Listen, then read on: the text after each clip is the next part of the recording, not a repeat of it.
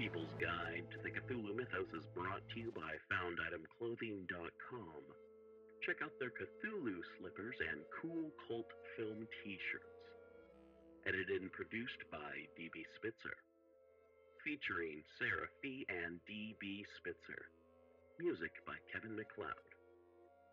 PGTTCM is part of the Dark Myths Network. Check out all the cool podcasts that we like at Darkmyths.org. Subscribe where you subscribe. Like where you like. Rate where you rate. We recommend Podbean.com and Apple Podcasts as well. Find PGTTCM on social media at PGTTCM and on YouTube at People's Guide to the Cthulhu Mythos. If you want to donate, go to the Patreon button on pgttcm.podbean.com or PayPal.me/pgttcm. All donations receive an on-air congratulations. Shop at pgttcm.threadless.com or pgttcm.com at the shop. PGTTCM is an exploration of the Cthulhu mythos, weird fiction, the Gothic literary tradition, classic sci-fi, fantasy, and horror. Thank you. On with the show. Recorded by Nikolle Doolin on the web at NikolleDoolin.com. The Turn of the Screw by Henry James. Chapter 15. The business was practically settled from the moment I never followed him. It was a pitiful surrender to agitation, but my being aware of this had somehow no power to restore me. I only sat there on my tomb, and read into what my little friend had said to me, the fullness of its meaning. By the time I had grasped the whole, of which I had also embraced, for absence, the pretext that I was ashamed to offer my pupils, and the rest of the congregation, such an example of delay. What I said to myself above all was that Miles had got something out of me, and that the proof of it, for him, would be just this awkward collapse. He had got out of me that there was something I was much afraid of, and that he should probably be able to make use of my fear to gain, for his own purpose, more freedom.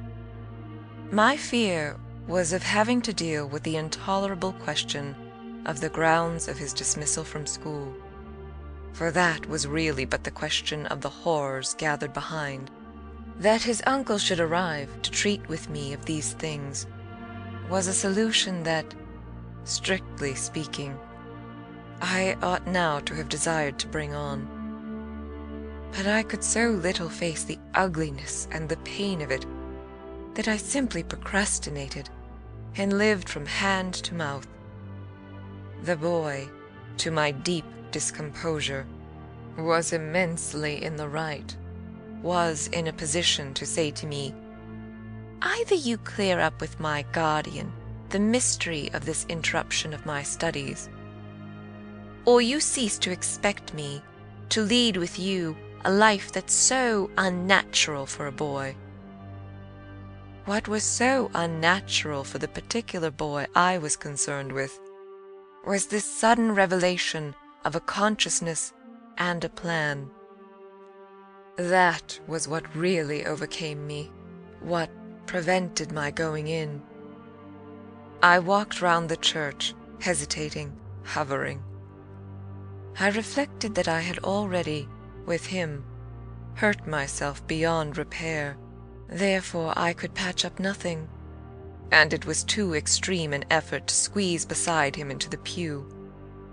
He would be so much more sure than ever to pass his arm into mine and make me sit there for an hour in close, silent contact with his commentary on our talk. For the first minute since his arrival, I wanted to get away from him. As I paused beneath the high east window and listened to the sounds of worship, I was taken with an impulse that might master me, I felt. Completely should I give it the least encouragement. I might easily put an end to my predicament by getting away altogether. Here was my chance. There was no one to stop me. I could give the whole thing up, turn my back and retreat. It was only a question of hurrying again, for a few preparations, to the house which the attendants at church, of so many of the servants, would practically have left unoccupied. No one, in short, could blame me if I should just drive desperately off. What was it to get away, if I got away only till dinner?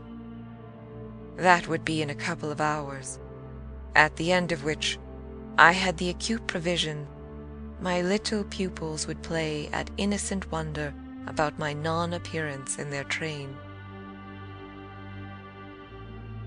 "What did you do, you naughty bad thing? Why in the world to worry us so, and take our thoughts off too? Don't you know? Did you desert us at the very door?" I couldn't meet such questions, nor, as they asked them, their false little lovely eyes. Yes, it was all so exactly what I should have to meet that, as the prospect grew sharp to me, I at last let myself go. I got, so far as the immediate moment was concerned, away. I came straight out of the churchyard, and, thinking hard, retraced my steps through the park. It seemed to me that by the time I reached the house, I had made up my mind I would fly. The Sunday stillness, both of the approaches and of the interior, in which I met no one, fairly excited me with a sense of opportunity. Were I to get off quickly, this way, I should get off without a scene, without a word. My quickness would have to be remarkable, however, and the question of a conveyance was the great one to settle. Tormented in the hall, with difficulties and obstacles, I remember sinking down at the foot of the staircase, suddenly collapsing there on the lowest step, and then, with a revulsion, recalling that it was exactly where more than a month before, in the darkness of night, and just so bowed with evil things, I had seen the spectre of the most horrible of women. At this I was able to straighten myself. I went the rest of the way up. I made, in my bewilderment, for the schoolroom, where there were objects belonging to me that I should have to take, but I opened the door to find again, in a flash, my eyes unsealed. In the presence of what I saw, I reeled straight back upon my resistance, seated at my own table, in clear noonday light. I saw a person whom, without my previous experience, I should have taken at the first blush for some housemaid, who might have stayed at home to look after the place, and who, availing herself of rare relief from observation, and of the schoolroom table and my pens, ink, and paper, had applied herself to the considerable effort of a letter to her sweetheart. There was an effort in the way that, while her arms rested on the table, her hands with evident weariness supported her head. But at the moment I took this in, I had already become aware that, in spite of my entrance, her attitude strangely persisted. Then it was, with the very act of its announcing itself, that her identity flared up in a change of posture. She rose, not as if she had heard me, but with an indescribable grand melancholy of indifference and detachment, and, within a dozen feet of me, stood there as my vile predecessor, dishonored and tragic. She was all before me. But even as I fixed and, for memory, secured it, the awful image passed away. Dark as midnight in her black dress, her haggard beauty and her unutterable woe, she had looked at me long enough to appear to say that her right to sit at my table was as good as mine to sit at hers. While these instants lasted, indeed, I had the extraordinary chill of feeling that it was I who was the intruder. It was as a wild protest against it that, actually addressing her, "You terrible, miserable woman," I heard myself break into a sound that, by the open door, rang through the long passage and the empty house. She looked at me as if she heard me, but I had recovered myself and cleared the air. There was nothing in the room the next minute but the sunshine and a sense that I must stay. End of Chapter 15. Recorded by Nikolle Doolin on the web at NikolleDoolin.com. The Turn of the Screw by Henry James. Chapter 16. I had so perfectly expected that the return of my pupils would be marked by a demonstration that I was freshly upset at having to take into account that they were dumb about my absence. Instead of gaily denouncing and caressing me, they made no allusion to my having failed them, and I was left, for the time, on perceiving that she too said nothing, to study Mrs. Grose's odd face. I did this to such purpose that I made sure they had in some way bribed her to silence, a silence that, however, I would engage to break down on the first private opportunity. This opportunity came before tea. I secured 5 minutes with her in the housekeeper's room, where, in the twilight, amid a smell of lately baked bread, but with the place all swept and garnished, I found her sitting in pained placidity before the fire. So I see her still. So I see her best, facing the flame from her straight chair in the dusky, shining room, a large, clean image of the put-away, of drawers closed and locked, and rest without a remedy. Oh, yes, they asked me to say nothing, and to please them, so long as they were there. Of course I promised. But what had happened to you? I only went with you for the walk, I said. I had then come back to meet a friend. She showed her surprise. A friend? You? Oh, yes, I have a couple, I laughed. But did the children give you a reason for not alluding to your leaving us? Yes, they said you would like it better. Do you like it better? My face had made her rueful. No, I like it worse. But after an instant I added, did they say why I should like it better? No, Master Miles only said, we must do nothing but what she likes. I wish indeed he would. And what did Flora say? Miss Flora was too sweet.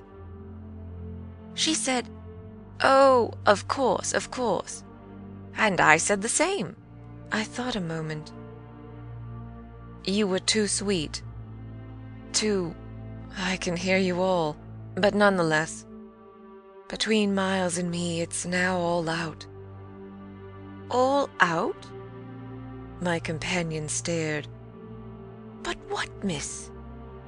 Everything. It doesn't matter. I've made up my mind. I came home, my dear, I went on, for a talk with Miss Jessel.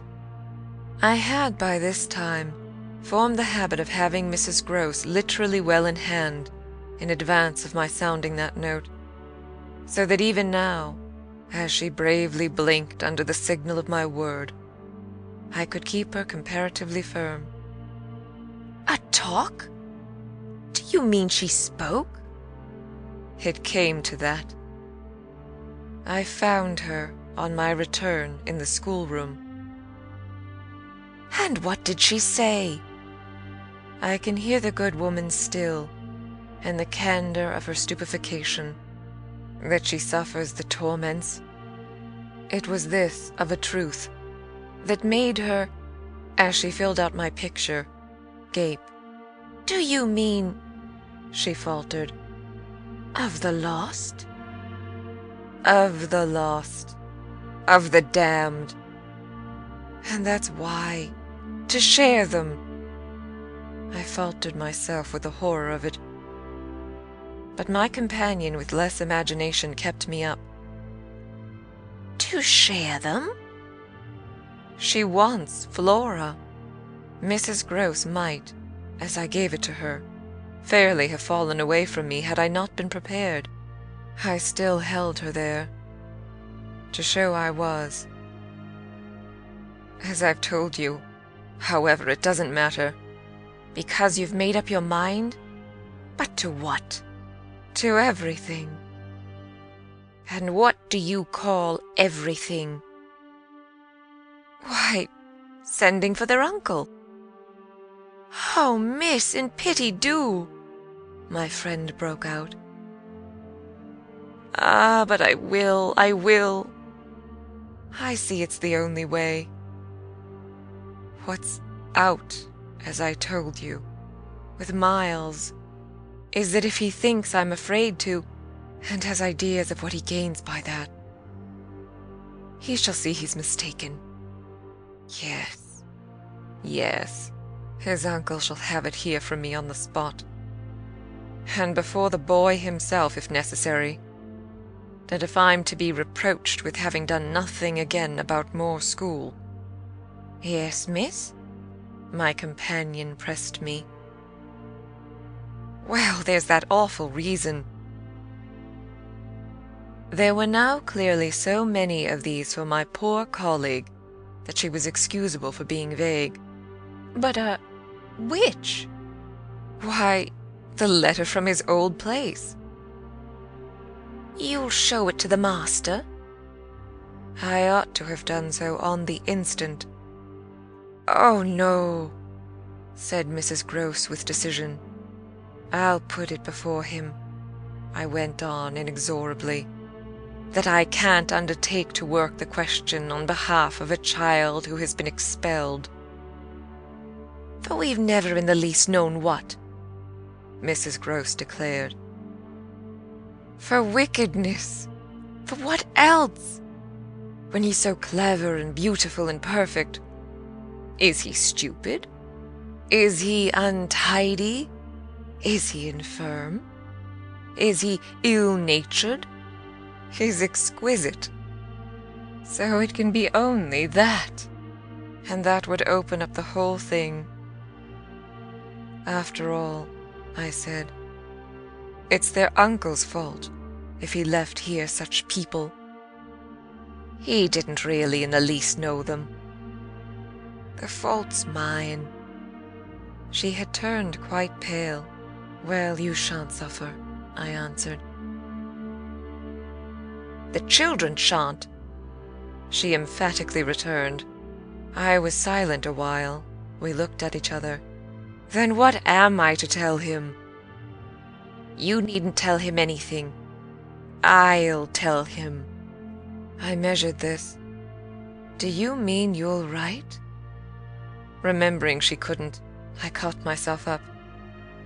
"How do you communicate?" "I tell the bailiff. He writes." "And should you like him to write our story?" My question had a sarcastic force that I had not fully intended, and it made her, after a moment, inconsequently break down. The tears were again in her eyes. "Ah, miss, you write." "Well, tonight," I at last answered, and on this we separated. End of Chapter 16. Recorded by Nikolle Doolin on the web at NikolleDoolin.com.